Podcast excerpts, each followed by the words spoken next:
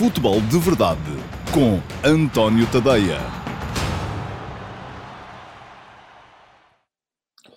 Então, olá, muito bom dia a todos e sejam bem-vindos ao Futebol de Verdade, segunda-feira, dia 29 de março de 2021. Hoje, uma edição hum, inteiramente dedicada às seleções nacionais, porque é disso que temos que falar neste momento. São as seleções que estão a jogar.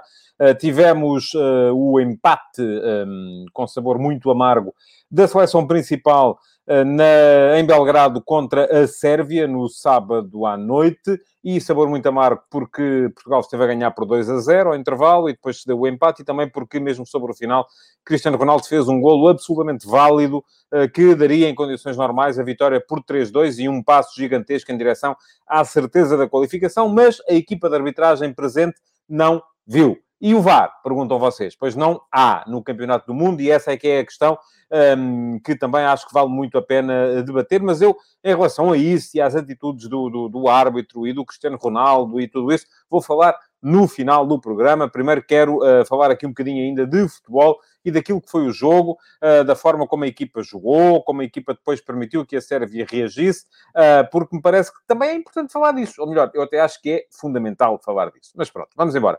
Depois, ainda vos quero falar da seleção de sub-21, que uh, está praticamente nos quartos de final do Campeonato da Europa da categoria, ganhou os dois jogos, já tinha ganho por 1 a 0 à Croácia uh, na primeira jornada. Na altura, fico, disse aqui, fiquei com a sensação de que a Croácia era a equipa mais fraca do grupo, mas a questão é que a Croácia ontem ganhou à Suíça, uh, que tinha ganho à Inglaterra, Portugal também ganhou à Inglaterra e neste momento está tudo um bocadinho embrulhado, sendo que Portugal é a única equipa que uh, soma por vitórias os jogos disputados, não sofreu golos, tem sido sempre segura, muito bem neste campeonato, a equipa do, da, do Rui Jorge, e se tivermos em conta que ainda ali faltam jogadores como podiam lá estar perfeitamente, como o uh, João Félix, como o Nuno Mendes, vemos que essa equipa ainda podia crescer mais um bocadinho, mas é normal. Os ingleses também não tinham, por exemplo, o Bukayo Saka, e portanto uh, é, são equipas que, quando os jogadores atingem um determinado nível, sobem à seleção principal e isso acaba por uh, ser visto com, encarado com neutralidade. Mas vamos embora, vamos primeiro aos As, porque foram os primeiros a jogar, foram os que jogaram logo no sábado, jogo em Belgrado, e vamos lá ver, Portugal entrou entrou para ganhar o jogo. Uh, entrou para ganhar, acho que a ideia de, de, Fernando Santos era essa. Eu sei que há muita gente que gosta e que vai naquela, naquela onda uh, do uh, bom, Fernando Santos é treinador que joga sempre para defender, está sempre a jogar para o um empate, mas vamos lá ver uma coisa. Portugal entra em campo a jogar com quatro unidades de marcadamente ofensivas. O Bernardo Silva, o Cristiano Ronaldo, o Diogo Jota e o Bruno Fernandes. Além disso, ainda estava o Sérgio Oliveira no meio campo, que é um médio, o segundo médio que uh, tem golo, é um jogador que faz golos também. Uh, e, e, no entanto, há muita gente quando olha para a equipa diz: Bom, isto é sempre a mesma coisa, Portugal sempre a jogar à defesa e tal, mas, mas querem o quê? Vocês olham para, para a equipa, vamos olhar para, os, para, as equipas do Campeonato Português. Olham para as equipas dos campeonato, do Campeonato Português e acham que estão a jogar à defesa. O Sporting, quantas unidades ofensivas tem em campo, geralmente? Geralmente, João Mário, uh, o uh, Pedro Gonçalves, o Nuno Santos e o Tiago Tomás, ou o Paulinho. Portanto, quatro, não é? Mais os laterais, mas os laterais de Portugal também atacaram ontem. Olhamos, seguimos a classificação, olhamos para o Porto e já várias vezes aqui tivemos o debate relativamente à, à, à formação do Porto e uh, o Sérgio Conceição geralmente entra em campo com Otávio, Corona, Marega e Taremi. E já não cabe o Luís Dias, que é, seria a quinta unidade ofensiva, não é? Igual. Olhamos para a equipa do Benfica e aquilo que vemos é o quê? Darwin, Seferovic, ou agora ultimamente nem tem estado uh, uh, os dois, e foi assim que o Benfica, ou melhor, antigamente o Benfica até jogava com Darwin, Seferovic, Everton, Rafa e Pizzi, as tais cinco unidades ofensivas, e por isso não ganhava os jogos. Agora, ultimamente, o Jorge Jesus passou uh, a equilibrar um bocadinho mais as coisas e passou a jogar apenas com 4 unidades de marcadamente ofensivas, equilibrou um bocadinho mais e deixou de sofrer golos e passou a ganhar jogos. A própria Sérvia dá a volta ao jogo, substituindo um avançado por um médio defensivo. Vamos lá, tirar um bocadinho da ideia essa uh, convicção de que uh, tem que jogar como desavançados ao mesmo tempo. Não tem. A equipa de Portugal foi aquela, do meu ponto de vista. Enfim, em termos de equilíbrio, pelo menos foi aquela que tinha que ser. Uh, o 11 inicial pareceu-me bem, bem montado. Eu já tinha dito aqui que achava que ia acontecer uh, a troca no, nas laterais, porque achava que iam jogar uh, os três laterais disponíveis iam fazer dois jogos cada um. Temos que nos lembrar desta questão, que é uma questão fundamental na gestão dos plantéis das seleções uh, nesta jornada tripla, porque são três jogos em seis dias, um, com jogadores que estão todos eles já muito fustigados por épocas particularmente exigentes. Eu já tinha dito aqui que se no primeiro jogo tinham jogado Nuno Mendes e uh, Cancelo, no segundo jogo era seguro que ia jogar o Cédric, com o Nuno provavelmente com o Cancelo, e no terceiro, com certeza, vamos ter Cédric e Nuno Mendes. Uh, à partida parece-me que é assim que a coisa estaria pensada, mas se houve certeza com que eu fiquei foi que Fernando Santos tem confiança total em Nuno Mendes, porque quando foi preciso mexer na equipa, ele mandou o Nuno Mendes lá para dentro. Portanto, não é por ele ter 18 anos, é, é pura e simplesmente porque são três jogadores para dois lugares, há três jogos em seis dias e, portanto, é rodá-los. Foi assim que funcionou, mais nada. A troca nos centrais. Uh, Pareceu-me também natural, e não me parece que tenha sido por causa do José Fonte, embora o José Fonte, enfim, no lance do primeiro golo não tenha estado, no primeiro golo da Sérvia, não tenha estado particularmente impositivo, permitiu a entrada do, uh, mais forte do, do Mitrovic, uh, mas, enfim, foi, não foi também por aí, não me parece que tenha sido por aí. O Duarte Veríssimo queixa-se que o João Félix entrou muito tarde. Um, pronto, enfim, sim, eu já, vou já lá vou às substituições. E acho que não estou contra o 11 do, do, do, Fernando Santos, acho que ele tardou, ou melhor, eu acho que a dada altura Fernando Santos achou que o empate era um mal menor. E, portanto, também aí sim podemos apontar-lhe algum excesso de cautela, porque aquele jogo podia ser ganho. Uh, e se calhar não era com as substituições, ou na minha opinião, não tenho que ter a mesma que vocês, não era com as substituições que muitos de vocês achariam normais. Mas pronto, saiu o João Moutinho, entrou o uh, Sérgio Oliveira, um, saiu o Ruben Neves, entrou o Danilo, mais capacidade defensiva, porque era importante encostar ali muito no Dusan Tadic, que é um jogador muito importante do ponto de vista ofensivo na equipa da Sérvia, uh, e depois acaba por entrar no 11 o Diogo Jota, podia ser o Diogo Jota, podia ser o João Félix, um dos dois ia com certeza entrar para o lugar do Pedro Neto, acabou por ser o Jota e não se pode dizer que tenha sido mal pensado porque o Jota meteu duas lá dentro. Portanto, uh, por aí não me parece que seja uh, que seja, uh, tenha sido pela constituição da equipa que Portugal se viu uh, privado de dois pontos. Bom, Jota esteve muito bem no jogo. Aliás, eu acho que a primeira parte do jogo é de domínio português, muito por força de, um, de várias questões. Primeira, superioridade a meio campo. Danilo, Sérgio Oliveira, Bruno Fernandes. Já havia aí alguém a queixar-se que se viu pouco Bruno Fernandes. Enfim, não se viu o Bruno Fernandes a resolver, de facto, não. Mas uh, eu acho que o meio campo de Portugal esteve bem na primeira parte. Como esteve muito bem o Bernardo Silva, muitas vezes a fazer quarto médio. Portugal marcou uma superioridade clara na zona do meio campo, porque tinha ali uh, o Danilo, o Sérgio Oliveira, sempre muito próximo do Danilo, em momento defensivo, aliás, ficavam a par muitas vezes. Uh, o Bruno Fernandes a fechar também, e o, e o Bernardo Silva muitas vezes a fazer quarto médio. Um, e isto serviu para que Portugal marcasse claríssima superioridade sobre os médios da Sérvia, porque a Sérvia tinha lá apenas o uh, e o Milinkovic Savic, uh, e às vezes o Tadic baixava um bocadinho, mas uh, uh, à partida não era essa a missão dele. E Portugal, com essa superioridade a meio campo, acabou por uh, chegar com, com uh, justiça, do meu ponto de vista, à vantagem, ao 2 a 0, dois belos golos do Jota, ambos de cabeça. É extraordinário como um jogador que nem é muito grande uh, consegue aparecer sempre no momento certo para cabecear, para impor a sua presença na área adversária e dessa forma acabar por uh, uh, tornar-se decisivo. 2 a 0 ao intervalo, parecia que o jogo estava resolvido, mais a mais se a seleção de Portugal fosse, como muitos se queixam, aquela equipa que só se preocupa em não deixar jogar, uh, uma equipa que se preocupa em defender, que não ataca e tal. Bom, o que é que se passou? Ao intervalo, o Dragan Stojkovic fez uma boa interpretação do que se estava a passar em campo. E o que é que ele fez? Bom, além de ter trocado o uh, Lazovic pelo Radonic, uh, enfim, ala direito por ala direito, não houve aqui grande alteração, uh, fez uma outra troca que foi de um dos avançados, o Dusan Vlaovic, uh, pelo uh, Nemanja Maximovic, mais um médio defensivo. E a Sérvia, enfim, não mudou o esquema. Aquilo que a Sérvia fez foi passar a ter o uh, Gudeli e o Maximovic a par, para equilibrar o meio campo, o Milinkovic-Savic a fazer um bocadinho o papel que era do Tadic, como um, terceiro médio, terceiro avançado, ali um bocadinho a meio entre as duas coisas, e o Tadic a funcionar como segundo avançado perto do Aleksandar Mitrovic. Ora, o que é que isto fez? Fez com que a Sérvia passasse a ganhar mais bolas divididas a meio campo.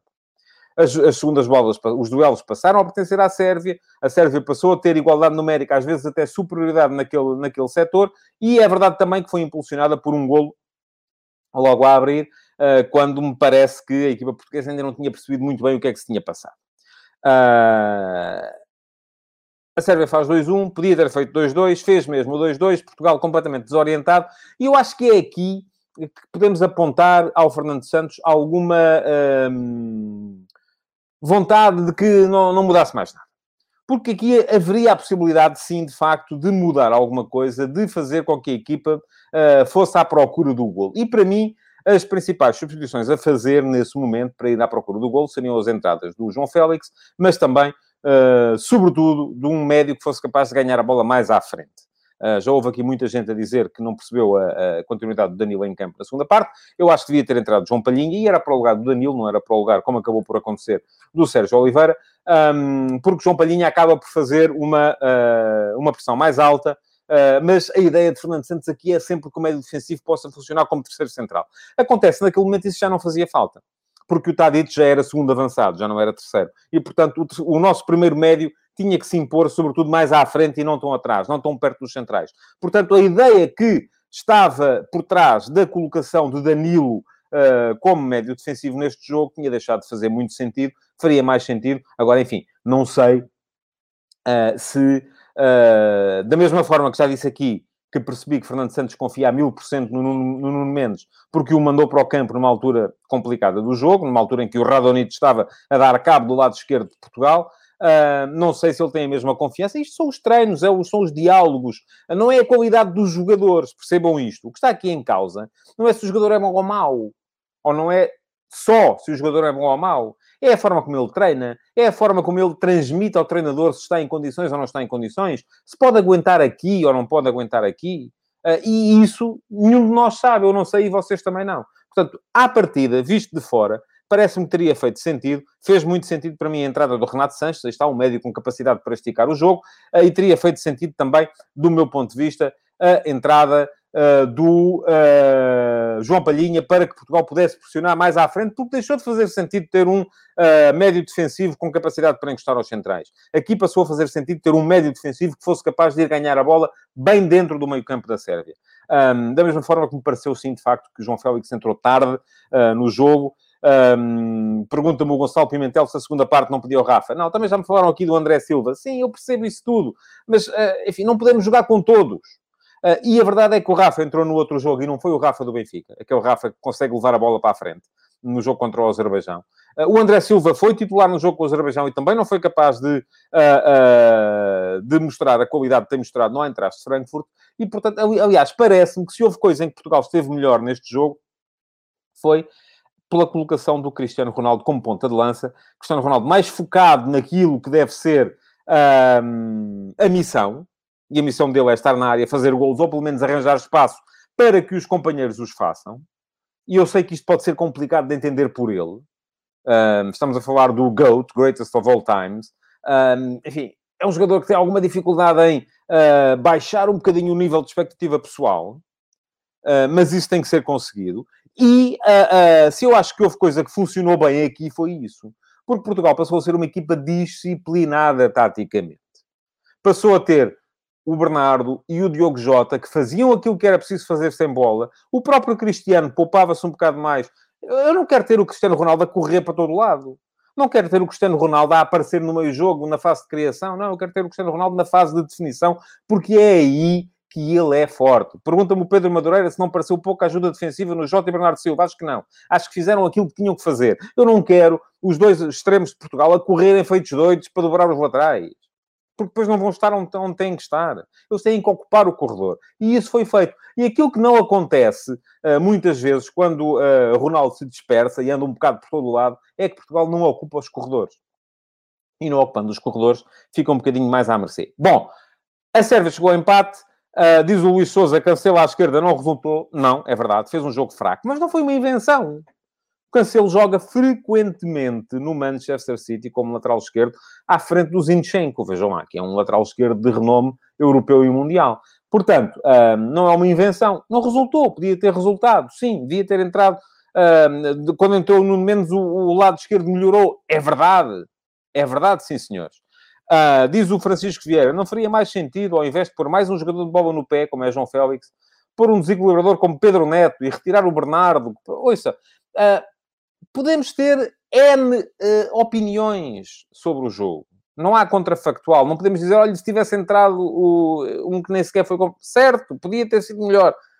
Podia. Uh, eu, à partida, vejo lógica... Enfim, aquilo que eu acho que devia ter sido feito é que Fernando Santos devia, de facto, ter reagido mais cedo, em termos de substituições. Um, diz o Fernando Figueiredo que a questão não é ser defensivo ou não, ou as substituições. Fernando Santos é limitado, olha, não parece, vou dizer. Com ele ganhámos, com os outros todos génios que lá andaram antes, não ganhámos nada e não consegue dar upgrade que estes jogadores permitem. E não é ter ganho. Pois não, não é ganhar o euro que muda isso. Então é o quê? Diga lá, oh, Fernando. Se não é ganhar um euro em uma Liga das Nações, uma seleção que nunca tinha ganho nada, é o quê que permite esse upgrade? É ganhar 10 a 0 os jogos todos? Não me parece que isso vá acontecer, nem com estes jogadores, nem com outros quaisquer, até porque eu acho que, enfim, eu acho que temos uma geração de muito talento. E vai melhorar, porque, vamos, porque temos aí uma equipa de sub-21, da qual eu vou falar mais daqui a bocado, que vai um, permitir que a equipa melhore. Mas também, vamos lá ver, a nossa seleção não é a melhor seleção do mundo. Nós olhamos para a Bélgica, olhamos para a França, olhamos para, uh, para, para a Alemanha e, olha, e vemos que eles têm mais talento do que nós. E também olhamos para a Espanha, e a Espanha empatou com a Grécia e, e ontem ganhou a Geórgia de aflitos aos 90 mais 4 num jogo em que andou ali a trocar a bola, truca, truca, truca. Pergunta-me o Luís Lopes se o Ruben Neves não traria mais à equipa do que o Sérgio Oliveira. Mais que? Não parece que fosse jogo para o Ruben Neves. Uh, francamente, honestamente, acho que aquele jogo não era jogo para o Ruben Neves. Um, acho que teria sido jogo para o Palhinha em vez do Danilo a partir de determinada altura, mas acho que o Sérgio Oliveira tem uma chegada à frente que o Ruben Neves apesar de tudo, na seleção não tem mostrado. Agora, se ele tem no Wolverhampton e não tem na seleção, temos que perceber de facto porquê. É o Fernando Santos que lhe diz: Ó oh, Ruben, mas tu aí, atenção, hein? não passas de meio campo. Não creio. Não creio que seja assim. Mas pronto. Vamos lá.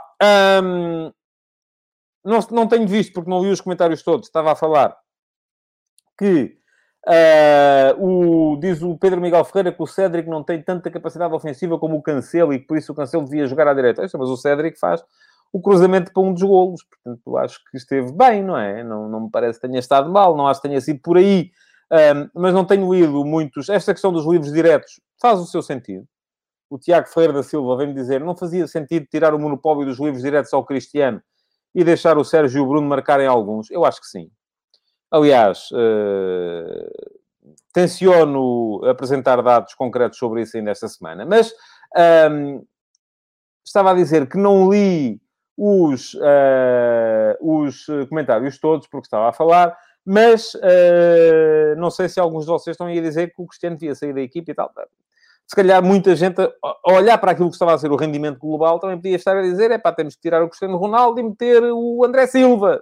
Admito que sim, confesso que eu tenha pensado isso. Mas a verdade é que no último minuto, grande cruzamento do Nuno Mendes, a meter a bola atrás do último defesa, grande finalização do Cristiano Ronaldo e Portugal teria ganho o jogo não é? A bola entrou, ninguém tem dúvidas disso. Eu, aliás, quando estava a ver uh, o lance uh, na, em direto, porque comentei o jogo em direto, para mim disse logo, foi golo. Podia ter sido desmentido pelas, pelas repetições. Admito que sim. Ah, já me aconteceu, não era a primeira vez, mas enfim, quem tem que estar... Aliás, ainda, on... ainda no, no sábado, assim é que é, e as pessoas depois veem logo clubes e regionalismos nisto. Um, o primeiro gol da Sérvia, fiquei com a ideia que tinha sido autogol do Danilo pela forma como a bola seguiu. Não foi. Portanto, eu arrisquei num primeiro momento, disse, se calhar foi autogol, depois vi, não, não foi, emendei, apareceu logo gente a dizer, pá, isto se fosse um de Lisboa, não dizias isso. Olha, o Danilo, que eu saiba, nem sequer é do Porto. Portanto, não vamos meter regionalismos nisto. O Danilo uh, uh, é um jogador que foi formado na zona sul do país, uh, passou pelo Benfica, jogou no Marítimo, depois jogou no Porto, neste momento é jogador do Paris Saint-Germain, Portanto, não queiram ver clubitos nisto. Eu, se fosse, se estivesse lá, o, fosse quem fosse, eu teria dito a mesma coisa. Uh, Enganei-me. No lance do golo não me enganei. Uh, olhei para aquilo e disse, é golo. A bola estava dentro. E depois veio a repetição e prova claramente que sim, que é golo. Ora bem. O que é que temos? Uh, diz o Tiago Galego que viu o Bruno Fernandes preocupado com a ala esquerda. Pois, está bem, mas eu, eu, eu lembro-me sempre daquilo que uma vez me disse o Balakov. Balakov, para quem não sabe, era um antigo jogador do, do Sporting, da seleção da Bulgária, tinha uma crise, uma, era sempre uma guerra no Sporting, porque o Balakov não queria jogar a meio campo, queria ser segundo avançado. E depois ia jogar na seleção da Bulgária e aparecia como segundo médio. E uma vez perguntei-lhe ao Balakov, mas porquê e tal, não sei o quê. Ele disse assim, ó, ó, aqui é o Sporting, não é? Na, na Bulgária tenho à, à, minha frente o Stoichkov, o Kostadinov, era uma data... E a mesma coisa com o Bruno Fernandes. Isto aqui não é o Manchester United. Há outros jogadores, não é? E ele tem que... Eh, joga a meio campo, tem que fazer aquilo que fazem os médios, tem que defender também, claro que tem. Porque se formos a ver, olha, o Cristiano não defende porque é muito bom. O Bernardo não defende porque é muito bom. O Bruno Fernandes não defende porque é muito bom. O Diogo Jota não defende porque é muito bom. Não queremos estar aqui a limitá-lo. Não limitamos ninguém. Depois perdemos os jogos todos, mas está certo. Eles continuam a ser todos muito bons. Não dá é para ganhar jogos. Bom, ia falar do lance do golo. Ronaldo marcou, o árbitro não viu. E montou-se aqui um uh, caldo uh, muito complicado. Porquê? Primeiro, o árbitro enganou-se, isso é evidente. Eu percebo. Porque, uh, reparem, estamos no último minuto de um jogo. Não há público a pressionar, é verdade. O árbitro auxiliar está a 35, 40 metros de distância. Não é fácil. A 40... Já vocês experimentem a 40 metros ver se, uma, se um objeto uh, relativamente pequeno se passou ou não passou uma determinada linha. Não é fácil. Eu vou-vos dizer, eu não veria de certeza, porque, aliás, para ver ao longe os óculos, e era um bocado estranho haver um, um, um árbitro auxiliar de óculos. Portanto, eu percebo perfeitamente que ele não tenha visto. O que é dramático. Aliás, obrigou, e eu imagino a vergonha do árbitro, Dani McKelly, que não é um árbitro qualquer, foi o árbitro da final da Liga Europa do, do ano passado. É um árbitro em que eu acho que tanto a UEFA como a FIFA hum, apostam muito, ou apostavam, porque agora com certeza vai, vai sofrer, vai amargar um bocadinho à conta disto. Mas eu imagino a vergonha que ele não terá passado, aquilo que ele não deve ter sentido dentro dele, no momento em que uh, vai ver na televisão e vê que a bola está dentro. Não deve ter sido fácil para ele. Ele fez aquilo que tinha que fazer depois. Foi, foi até com o Fernando Santos e pediu-lhe desculpa. E diz o Fernando Santos no final: é pá, ele pediu desculpa, mas isto não me vai dar os, uh, os três pontos. Pois não. É uma pena, de facto. Uh, mas o árbitro fez aquilo que podia fazer. Foi incompetente, foi. Foi humano, errou, foi. E pronto. E, e depois disto, foi fazer um pedido de desculpas, em privado, é verdade, porque os árbitros não falam em público. Um, mas fez o que tinha que fazer, foi homenzinho. O Cristiano Ronaldo, perante aquela situação, e é preciso também ver a coisa uh, pelo lado do Cristiano Ronaldo. O Cristiano Ronaldo começa a ser contestado. A Juventus, este ano, muito possivelmente, vai ficar a ver navios, não vai ganhar nada. Uh, que se veja, pelo menos.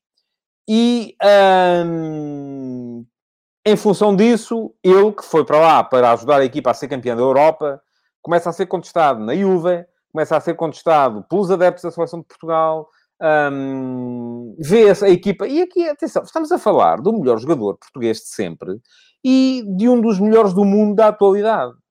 Eu não vou dizer que é o melhor, porque não consigo decidir-me entre aquilo que, aquilo que uh, pesa Ronaldo e aquilo que pesa o Lionel Messi. Mas é um dos dois melhores. Não, não, não, enfim, estará a chegar à altura da passagem de testemunho, mas uh, ainda é um dos dois melhores. Uh, o Jonas Nunes diz que o Cristiano devia pedir desculpa à nação lusa. Estamos, a, estamos aqui a ter uh, uma retórica muito própria do Estado Novo, uh, que a mim, vou-vos dizer, não me agrada muito. Mas um, eu acho que ele devia pedir desculpa e já vos vou dizer a quem. Mas vamos lá com calma. Bom, vamos meter-nos um bocadinho no papel dele. Ele começa a ser contestado. Começam a dizer-lhe, é o Cristiano, tu afinal, é pá, tu és um, já foste, é, é, eras um gajo do antigamente, agora isto é, dá lugar aos novos.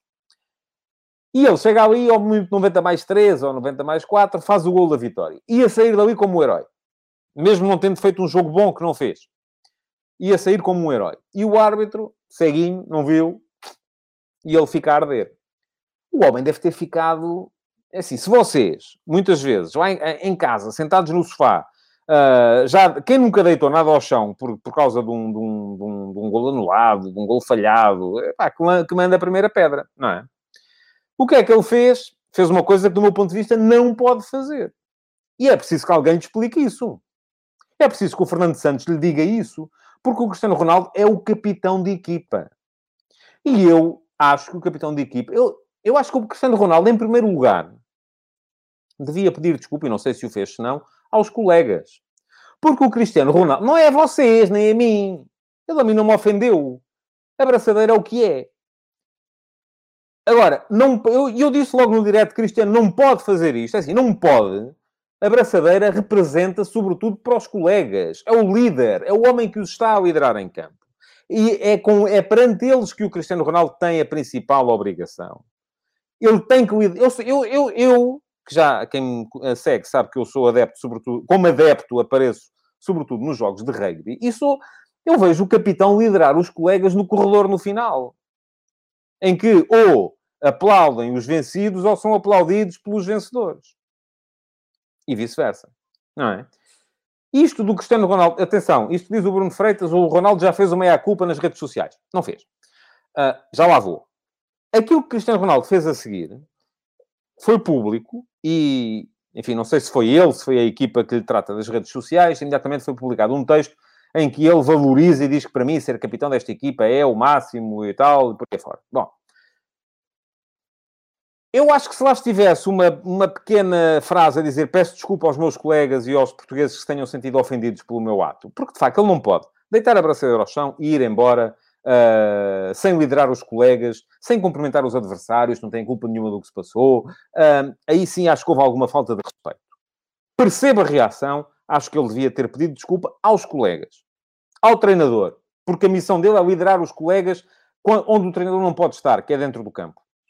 Aí sim, eu não sei se ele o fez, se calhar até o fez dentro do balneário. Isso o fez dentro do balneário, tudo, para mim está tudo bem, e ele deve ser capi, capitão de equipa outra vez na, na terça-feira, amanhã, contra o Luxemburgo. Aliás, eu hoje escrevi sobre o tema uh, e uh, a minha sondagem do dia no Instagram. Uh, quem não me segue ainda pode dar lá um salto. O Instagram é António.tadeia. E eu hoje perguntei-vos se acham que Cristiano Ronaldo deve continuar a ser capitão da Seleção Nacional, ou se deve ser capitão da Seleção Nacional.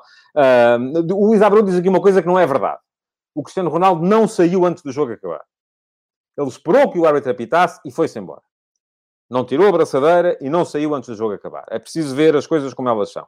Não que isto desculpe mais o ato. Eu acho que o ato continua a ser um, um ato uh, irrefletido e pelo qual ele devia pedir desculpa a quem se tenha sentido ofendido. E acho que não custava nada essa pequena vulnerabilidade naquele texto foi publicado nas redes sociais de Cristiano Ronaldo pedir desculpa. Bom, uh, neste momento, acho que, uh, vamos lá ver, 69% de vocês uh, acham que ele deve manter a braçadeira de capitão e estamos com muito mais votos do que é habitual. Já sei que este é um tema que um, interessa aos, aos meus seguidores.